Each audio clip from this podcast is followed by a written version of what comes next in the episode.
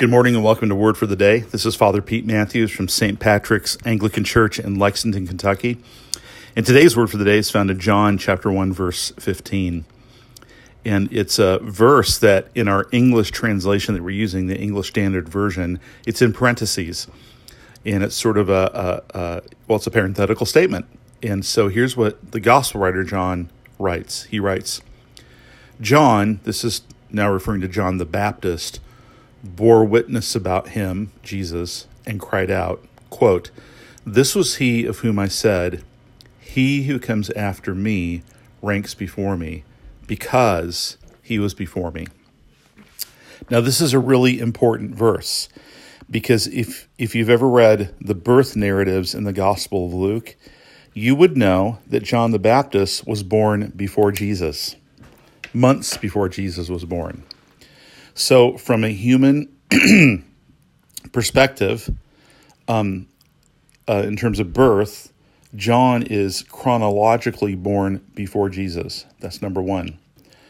Number two, in terms of ministry, John appeared at the Jordan before Jesus. John's ministry was first, then Jesus. So when he says he ranks before me because he was before me, he's not talking about anything in space and time he's reinforcing the idea that Jesus is the Word who is God and was with God and became flesh and dwelt among us. So John is a witness, his words of declaring that um, he who comes after me ranks before me because he was before me, is reinforcing that truth. So John the Baptist, who was Jesus' cousin, if you know, because Elizabeth was Mary's cousin, so they're related probably knew each other growing up um, and probably interacted at certain large family gatherings, probably weddings, things of this sort. Um, he knew Jesus. He saw him. He witnessed his life. And of course, he witnessed his, his baptism because he baptized Jesus and he declared um, who Jesus is. And so here again, we see this, this one whom we follow, the Lord Jesus Christ. He is fully God and fully man. And he's um, in a one person in a perfect union of two natures, divine and human. And the divine and human are distinct, but they're completely in union. One of the best images that helps me understand this union is to think of molten metal. So imagine you go to a blacksmith, and the blacksmith takes um, iron and puts it into the fire until it's glowing hot. The metal is actually on fire. But the way fire works in metal, it rarely has flames shooting out of it. It's just that the metal is glowing.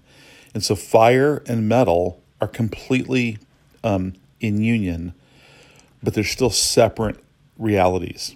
The fire doesn't become metal and the metal doesn't become fire, but they're completely in union and that's probably uh, you know that's at least one kind of picture of what it means to say jesus is fully god man. You can't cut jesus in half and suss out his divine or human part.